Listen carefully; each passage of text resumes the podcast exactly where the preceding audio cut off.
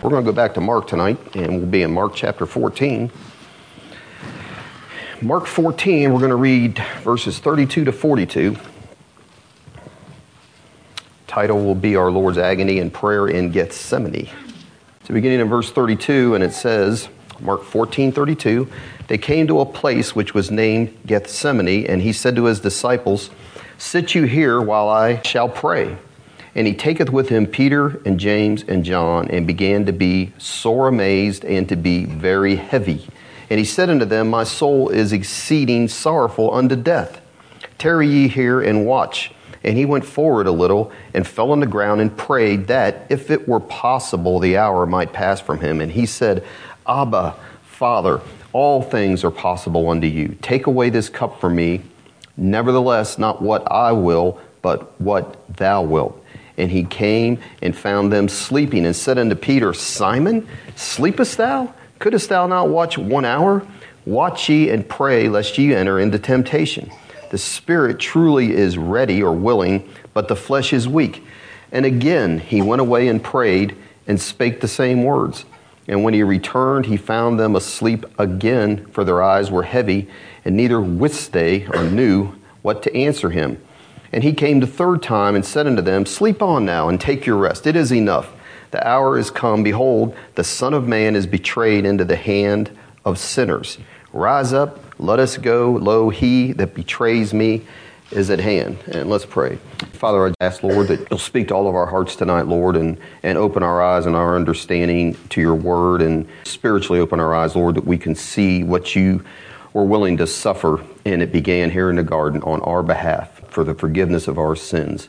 And I ask you'll make that all real to us tonight, Lord, and that we can see your glory and your love and your faithfulness in this. In Jesus' name we pray. What we just read here, this is what takes place in the garden. This is the last event that Jesus is going to have with his disciples. And after that, they all scatter. Before the cross, I should say. Normally, when you hear a Gethsemane, you think of Jesus is agonizing in the garden to do God's will, and he gets that settled and moves on. And yet, there's a little bit more to it than that tonight that we're going to look at, okay? This day, it's been a quite an eventful day, which kind of explains probably why these guys are having trouble staying awake. Because when all this takes place, it's probably after midnight, anyways. So it's been filled up with some memorable events centered on the disciples because Jesus, for the most part, up to this point, has been ministering unto them. You know, they gather and they meet in the upper room that has been ready for them, and it's the Last Supper. But before they eat, what does it say? It says Jesus lays aside his outer garments, takes off more than one garment. Now, he wouldn't have been naked, but he basically probably, reading these commentaries, and I'm assuming these guys would know more than I would, he's down to his loincloth. I mean, he's basically stripped himself down to where he is a slave. That's what a slave would wear. And it says then that he took a towel and girded it, wrapped it around himself. Apparently, this towel was long enough he could wrap it around himself, have enough left over that when he washed their feet, he was able to dry their feet with that towel. And they start to protest it, and he's like, wait a minute. He says, Now, I'm a servant.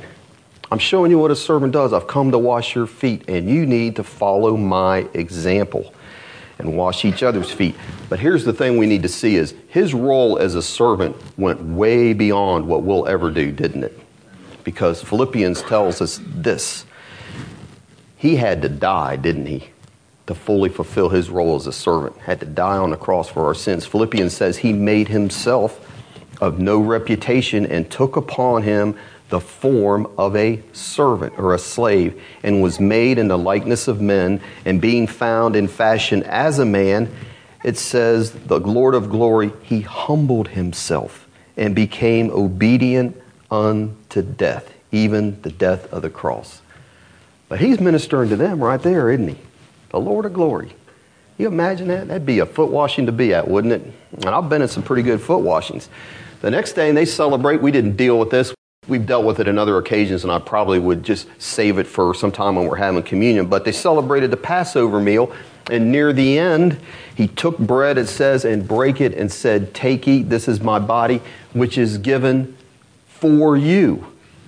And then he took the cup and said, This cup is the new covenant in my blood, which once again he says is shed for you.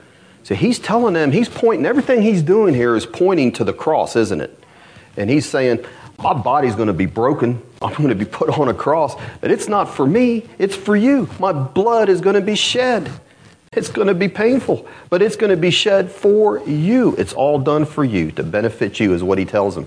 And then when you read in John's gospel, somewhere in there we have what's called the high priestly prayer of Jesus in John 17. And there again, that prayer centers on the fact that he is going to die, he's going to raise again, but he's saying, You all are going to be left here. I'm going out of the world. His time was nigh up in the world, wasn't it? But he's saying, well, I'm praying for you all as your high priest that God would keep you and make you one with us and with each other. He goes on towards the end that. He says, I'm not just praying for these 12 here, the ones that I'm looking at. He said, I'm praying for all of my children, all of my disciples, not only here, but down through the centuries, because we all have to make our way through this world. And I'll tell you, we can be glad that we have the Lord Jesus Christ praying for us, can't we? To keep us. And He's faithfully doing that, praying for you and I. So, all of these events, like I said, they're pointing to the cross. But who are they for? Who are all of these things that's happened this day for so far? For the disciples. But we come to Gethsemane here tonight, and Gethsemane is for Jesus. That is primarily who it's for. Gethsemane is where our Lord wrestles with his humanity to accept the will of the Father. He's desperate. He is on his face, desperately seeking his Father for help to fulfill his mission as our Redeemer. He can't get away from that, and it's quite the event. We started in verse 32. Look there, it says, They came to a place which is named Gethsemane, and that name means olive press and it's aptly named. Lisa and I went there back when we went to Israel. It's not a whole lot to look at, and I wouldn't say you go there, oh, there's this anointing there. You see these olive trees, it's really not that much to see. But that's where he was. There was an olive grove there where they pressed these olives. And that's the place where Jesus, though, I think it's significant, though, that that is where he was pressed. He was squeezed. He was crushed, he says, nearly to the point of death. And it's here that he surrenders his will. And that's where the battle really was won at this point. Because after that, after he won that battle with his heart, he was able to face the cross with dignity, didn't he? You don't see him acting like this anywhere but in the garden. And I think the purpose for God including this in the Gospels is clear. So he wants all of us, and hopefully we can come to some small understanding he wants all of us, as far as we can, as far as we can understand, to see what it cost our Lord to bear our sins. Because what's going on here in the garden is no small part of that, is it? It really is no small part. Like I said, we're seeing him act in a way that he has never acted before, and he will never act this way again. So they've just come from the upper room. They crossed that brook Kidron, and in the upper room, he was calm and in total control of himself. So we're in chapter 14. Look what it says in verse 26. They got done eating. It says, when they had sung an hymn, which was part of the whole Passover process, they would sing the Hallel, which were some psalms. that says they went out into the Mount of Olives. Psalm 18 would have been the last psalm that they would have sung. You can read it on your own, but Psalm 118 clearly speaks of, it talks about his rejection. That's where that verse comes. The stone that the builders rejected has become the head cornerstone. And it talks about his rejection, his suffering. But Psalm 118 ends this way Thou art my God. And Jesus would have been singing this like nobody else could sing it.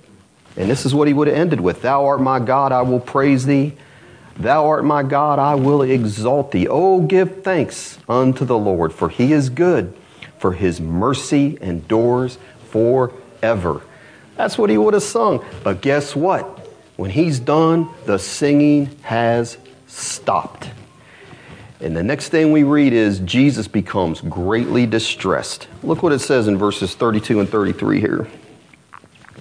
They came to a place which was named Gethsemane, and he said to his disciples, Sit you here while I shall pray. And look what it says in verse 33. And he took with him Peter, James, and John. And at the end of that verse 33, it says, He began to be sore amazed, King James, and to be very heavy. he begins to be sore amazed and very heavy. In other words, this isn't just like a panic attack that lasts a second and it's gone. This is going to go on for a little bit of time while he's in the garden. Began to be sore amazed and heavy. And Mark uses language you can see in the Greek, but basically it's conveying something that Jesus is suddenly, he's alarmed. He's seeing something in his spirit and he's horrified by the things he sees horrified and alarmed. Sore amazed in the King James, actually, I think that's a pretty good way of translating. It's a Greek word, ekthambeo, and just thambeo, don't have the ek in front of it. That word means to be terrified or astonished. When you put the ek in front of it, which is what you see in the Greek, all that means is it's intensified. He's not just amazed or terrified, he is sore amazed. Sore amazed. The Moffatt translation of sore, amazed, and very heavy is this it says, Jesus was appalled by what he's seeing and agitated. He is disturbed and distressed. He's almost like they don't have the words to describe. We will never, we will never understand what he went through. There is no way. We'll never understand that. But all I'm telling you is this is nothing ordinary that's happened to him. And there's a man named Frank Lehi. He's got this little tiny book on the cross. It's a great book. It's not very long, but it's just packed with good insights, excellent insights. But he says this He says, Something approached him. And that's what that word sore amazed means. Something just comes upon you all of a sudden that you see that just, wow, I can't believe this. But he says something approached him which threatened to rend his nerves and the sight of it to freeze the blood in his veins. That's a pretty descriptive way of describing what happened to Jesus. He doesn't hide this from the three that he took with him, does it? He shares his terror, his anxiety, and his troubled heart. He shares it with his disciples. That's why he brought him. Look what it says in verse 34.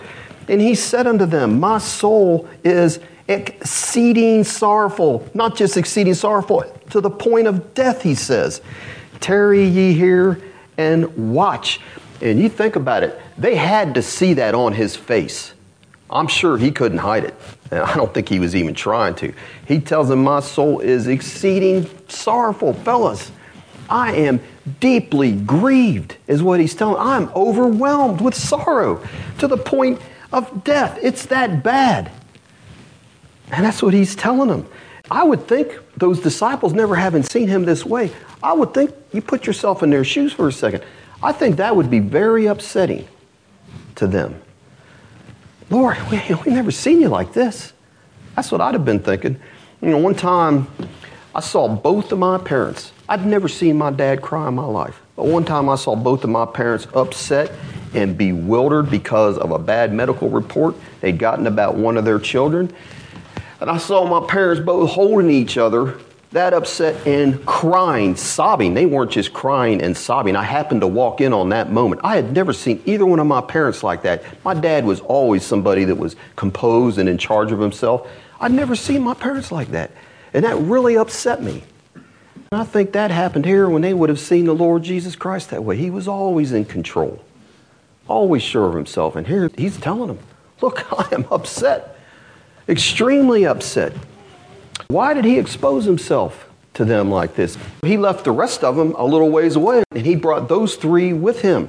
Why did he do that? He could have just left them back with the other group, couldn't he? He could have done that. I got a couple things that are probablys. I think probably they were the leaders. He'd always taken those three aside, hadn't he, and taken them up. They've seen both sides now of the Lord Jesus Christ, haven't they? He took them up to the Mount of Transfiguration, and his deity and the glory of his deity, they saw that shining through his flesh, didn't they? And now they're seeing the other side of it because we know Jesus was fully man and fully God, wasn't he? And they're seeing the other side of this. They're allowed to see him wrestling with his humanity. His humanity's fully in, in gear here to do the will of God. And these three, two of all the disciples, they were the ones that had boasted of their willingness to suffer for him and with him. So we have Peter, we talked about this last week. We have that just right here in this chapter. Look at verse 31. But he, Peter, spoke the more vehemently, Oh, if I should die with you, Lord, I will not deny you in any wise. And likewise said they all. But Peter's just right out front. I never deny the Lord. And James and John, back in chapter 10, when Jesus asked if they could drink of the cup that he had to drink of, what was their answer? Oh, yeah, we can. And he goes, Well, then you're going to get your chance. That's what he told them. We're willing to do whatever it takes to sit on your right hand in glory, Lord. We'll do that. And Jesus says, You will indeed drink of this cup. And so now in Gethsemane, he's showing them what's involved in drinking the cup. Now, no one's going to drink the cup like he did, no one's going to drink it like that. But they're seeing what the cup and the baptism is going to involve, right? And it's not a pretty sight. And he's letting them see that. But I think most importantly, he's got them with him so that they can give us and all the saints down through the ages an account of what our Lord had to suffer, what depths of agony and torment that He was willing to go through on our behalf to pay the price for our sins. Hopefully, we get through tonight, we'll have a better appreciation of that. Matthew says in his account that Jesus was sorrowful and very heavy. In Mark, we saw it says he was sore amazed and very heavy. And Luke, Luke's got a much shorter account of this whole prayer in the garden. But he reports that when Jesus prayed, Luke goes even further and said that Jesus was in agony. So much so, so much was his agony that it said he began to sweat. King James says, great drops of blood that fell to the ground. And actually, the Greek is, it was clots of blood were falling to the ground. That is how upset he was. Matthew says that Jesus fell on his face.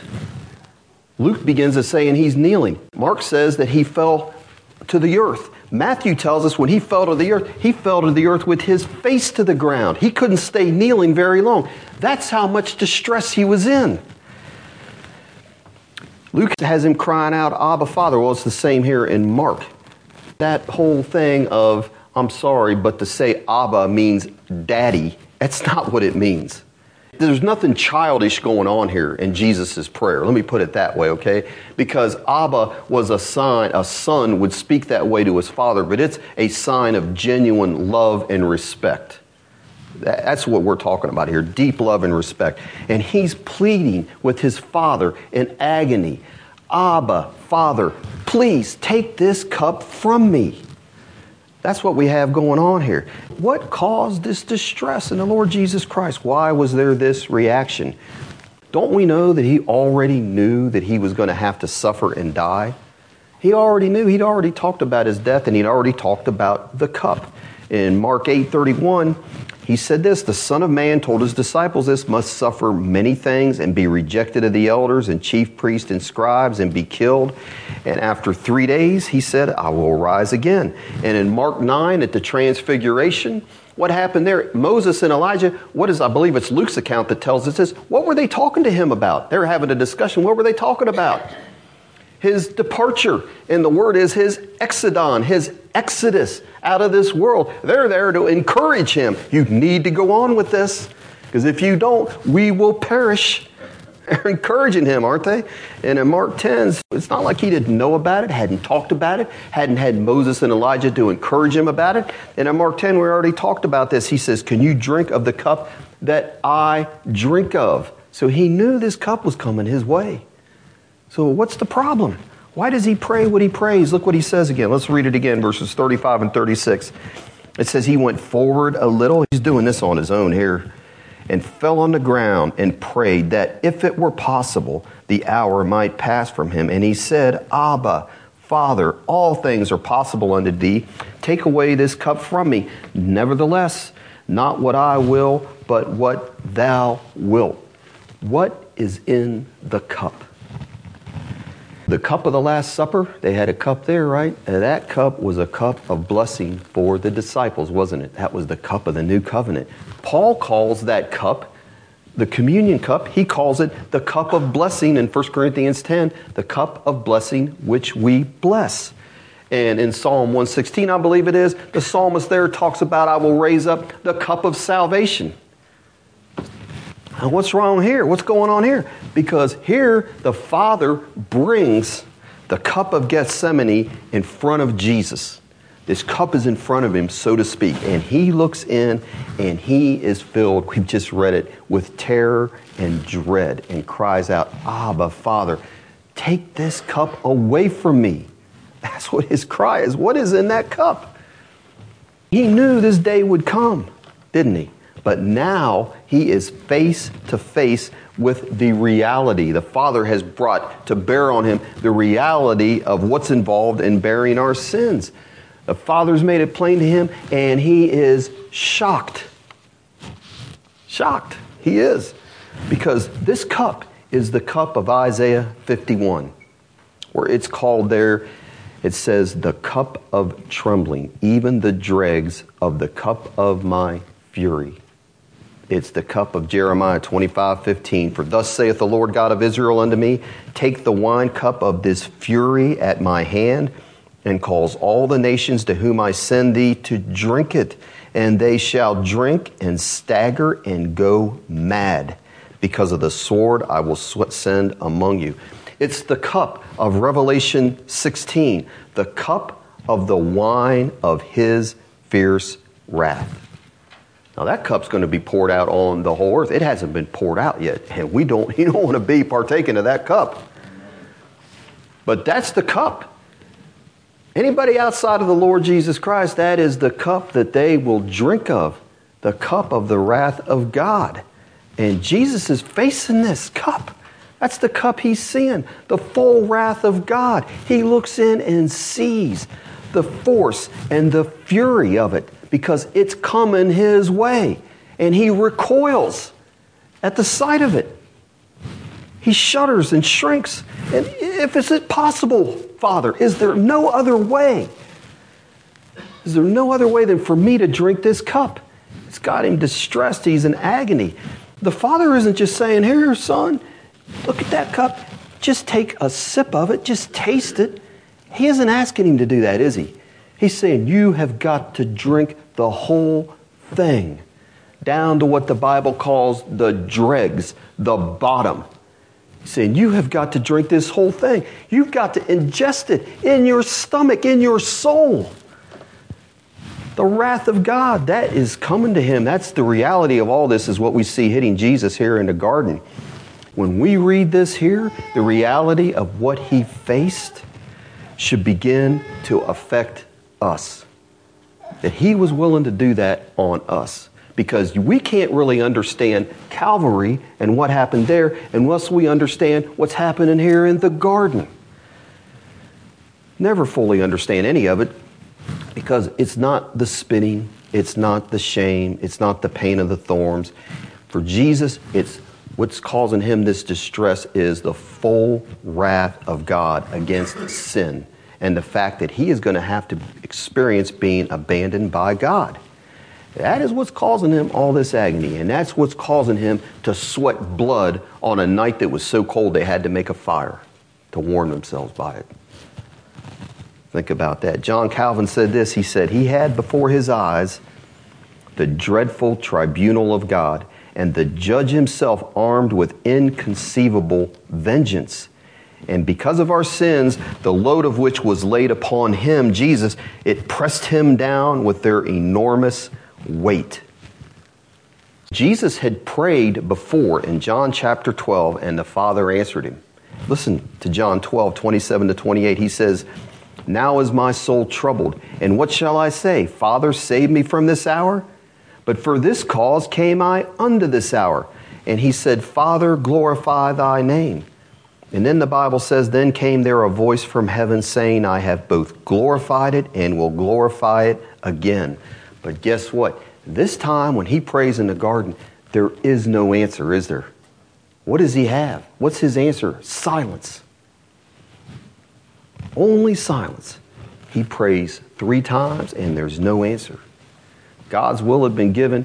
Jesus is hasty. I don't think there's any break there when he says, Take this cup from me. Nevertheless, not my will, not what I will, but what thou wilt. Because The thing about our Lord Jesus Christ is he was always the obedient son, wasn't he? He said, That is my bread. You all have other bread to eat. My bread, the Lord Jesus says, is to always do the will of the Father. That's what he lived for. Never did he ever fail in his obedience, and never did he ever fail to love his Father fully. Now, none of us can say that. Even here, never did he doubt God's justice in the sense that Calvary had to happen. Our sins could never be forgiven any other way. He's not arguing with the Lord about that. He's not arguing with the Father about that, is he? That's the only way justice could be fulfilled.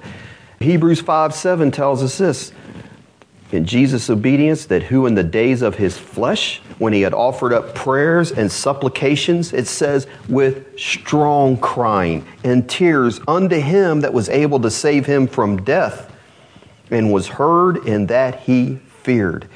Though he were a son, yet learned he obedience by the things which he suffered. When it says he learned obedience, that didn't mean he had to be corrected. He never was corrected, was he? But when it says he learned obedience, it means he learned the cost of obedience. That's what he learned. And he did learn that. The devil tried to tempt Jesus to put earthly desires, fleshly desires, ahead of his Father's will. He did that in the wilderness, didn't he? And he's doing the same thing here in Gethsemane. And both times the Lord Jesus Christ refused. He says, I'm doing the Father's will no matter what the cost.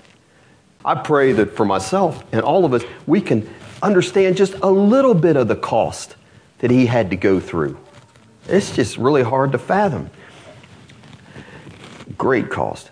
I imagine at some point all of us have felt this way to one degree or another that God has forsaken us, but in reality, He never has. It may seem that way because he's promised what? What did Jesus promise us in Hebrews 13? I will never leave thee or forsake thee. And at the end of the Great Commission in Matthew 28, he says, Lo, I am with you always, even unto the end of the world. If God ever, ever truly forsook us, we would be terrified. We'd be beside ourselves if we ever really experienced that. Look at what's happening now, though, with what he's faced with. Now, listen, the Godhead can never be separated. So I'm not teaching JDS. Don't send me mails, emails, you know, and all that other. I'm not into all that. Jesus was always and forever eternally God. The Godhead could not be separated. But he is truly experiencing the Father's face turned from him in his humanity on the cross. He did. Isaiah 54 says this For a small moment have I forsaken thee, but with great mercies will I gather thee. It says, In a little wrath I hid my face from thee.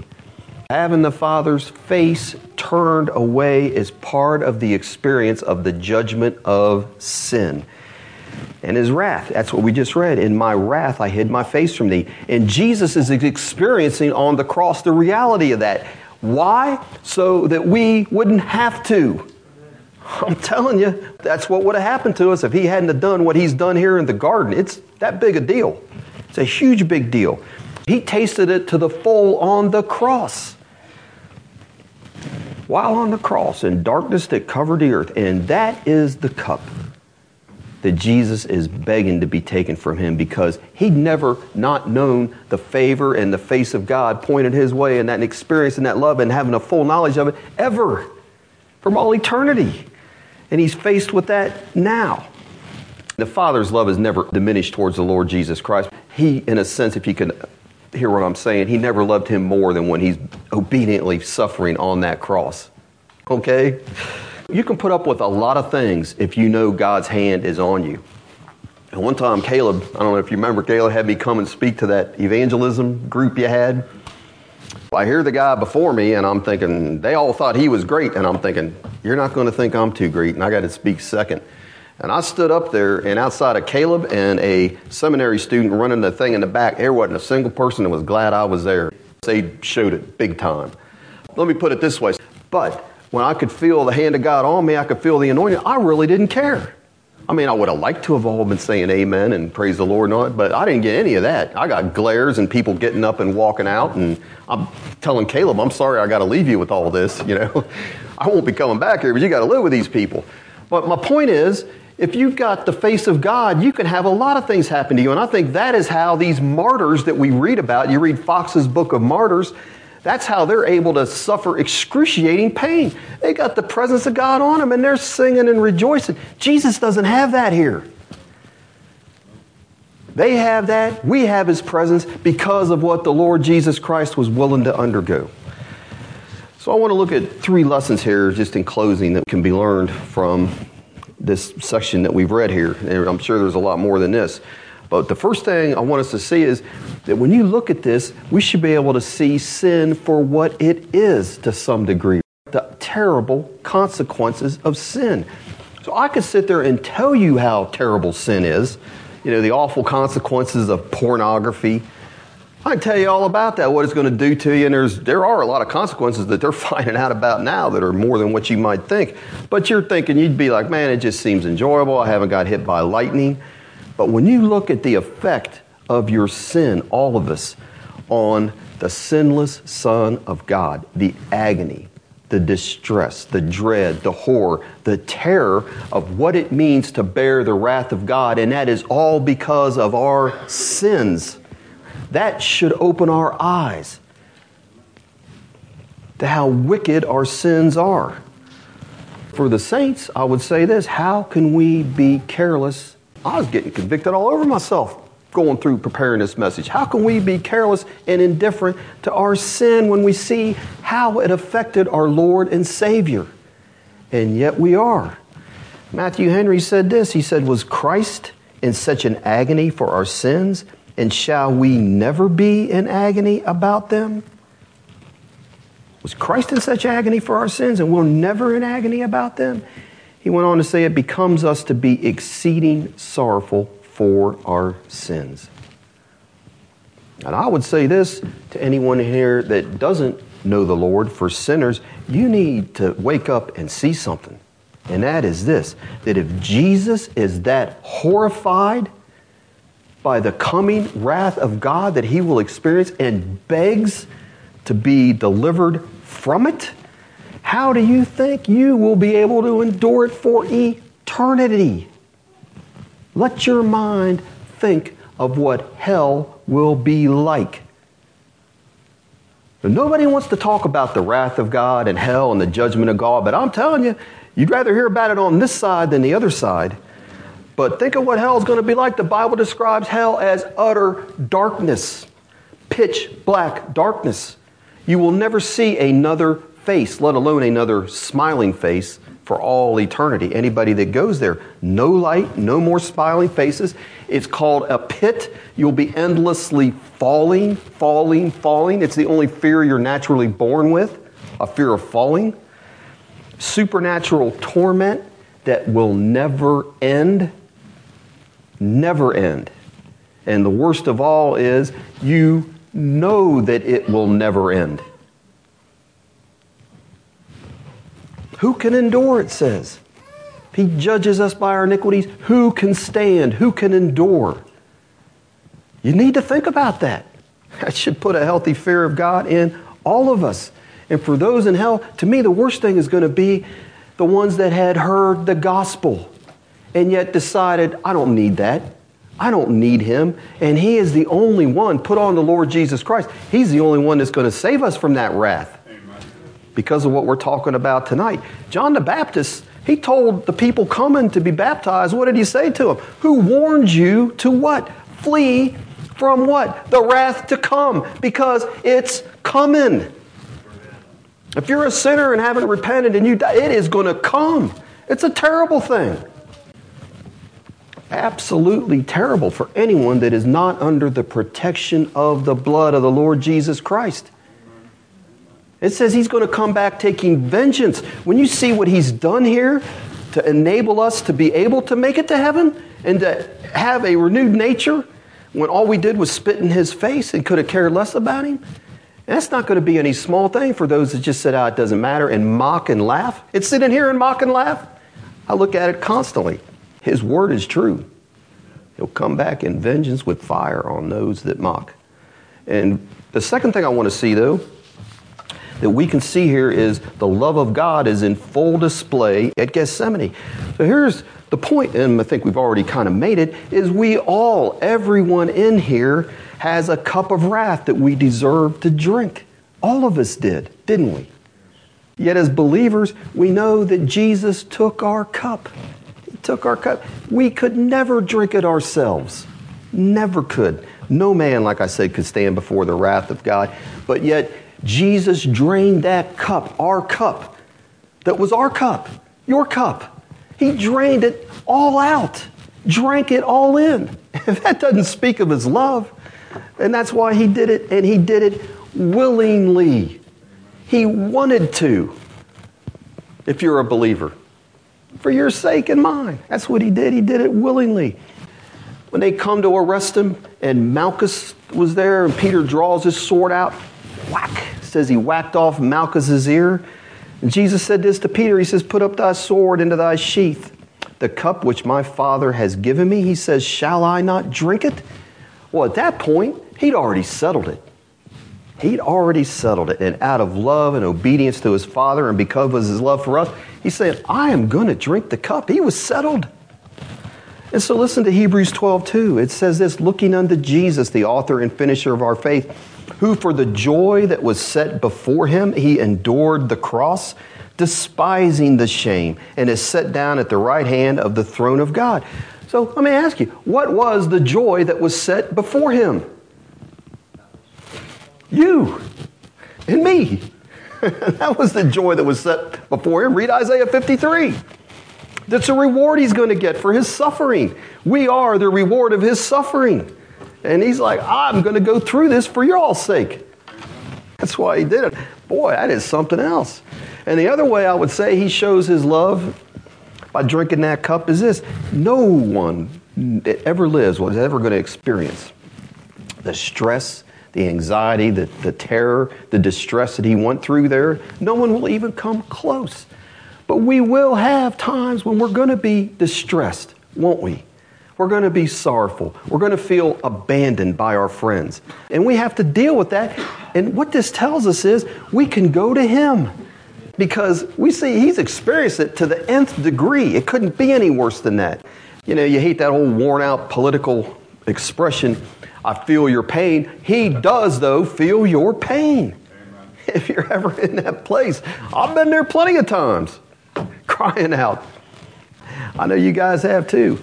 But it says this, I quote this a lot, but I'm going to quote it again. Hebrews 4 says, For we have not a high priest which cannot be touched with the feeling of our weaknesses or our infirmities, but was in all points tempted like as we are, yet without sin. And it says, Let us therefore, because of that, come boldly to the throne of grace that we may obtain mercy and find grace to help in time of need. So when something's coming over you as far as to do God's will, what do I do? You're stressed out about whatever in distress. You can go to Him and pray to Him and He'll help you out. He will. That's for sure. And the last thing I want to look at, the third thing is that what we see here in the disciples, he's dealing with them, and that is it's essential to pray in order to have the spiritual strength to fight against temptation. Gethsemane is what? It's primarily a place of prayer. Jesus comes in distressed, he's stressed out, he's agonized, he prays, and he leaves in peace. Primarily a place of prayer. Look, verse 32. It says, Sit here while I shall pray. Look in verse 35. And he went forward a little and fell on the ground and prayed. Verse 38. Watch ye and Pray lest ye enter into temptation. The spirit truly is ready, but the flesh is weak. In verse 39, it says, And again he went away and did what? He prayed. Jesus comes back to his disciples. We're talking about what we can get out of this right now. Three times he comes back to them, doesn't he? It's not because he needs their prayers. That's not why he's coming back there. He's concerned about them. He knows that they need to be praying because of the trial and temptation that's getting ready to come their way.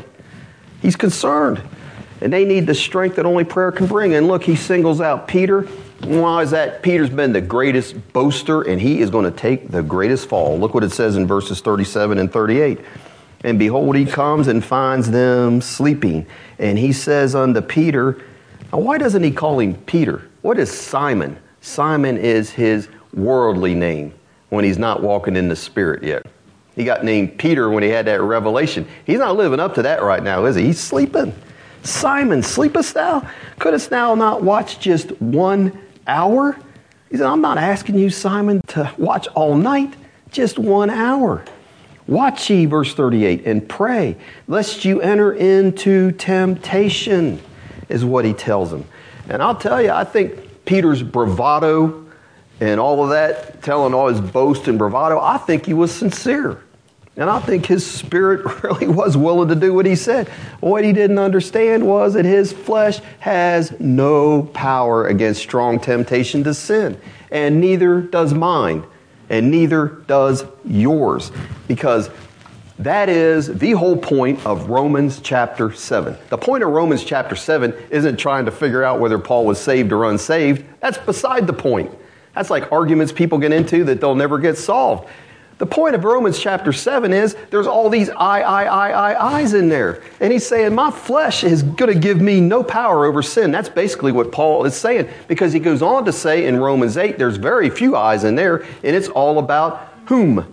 The Spirit.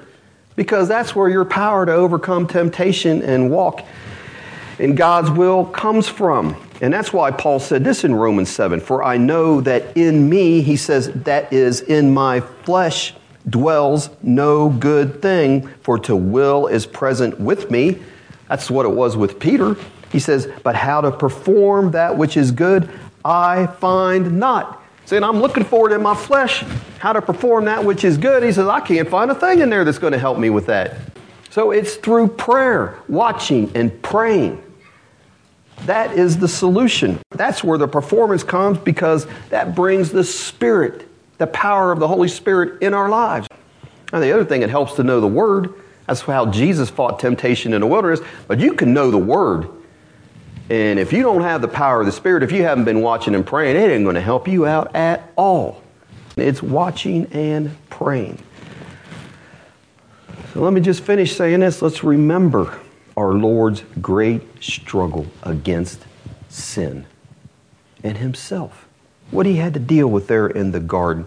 And let's look at that and desire. I'm saying, maybe it's because I'm looking at all this stuff. I know, you know, you can sit there and be thinking about things for two or three days, and you guys are just hearing it once for 45 minutes.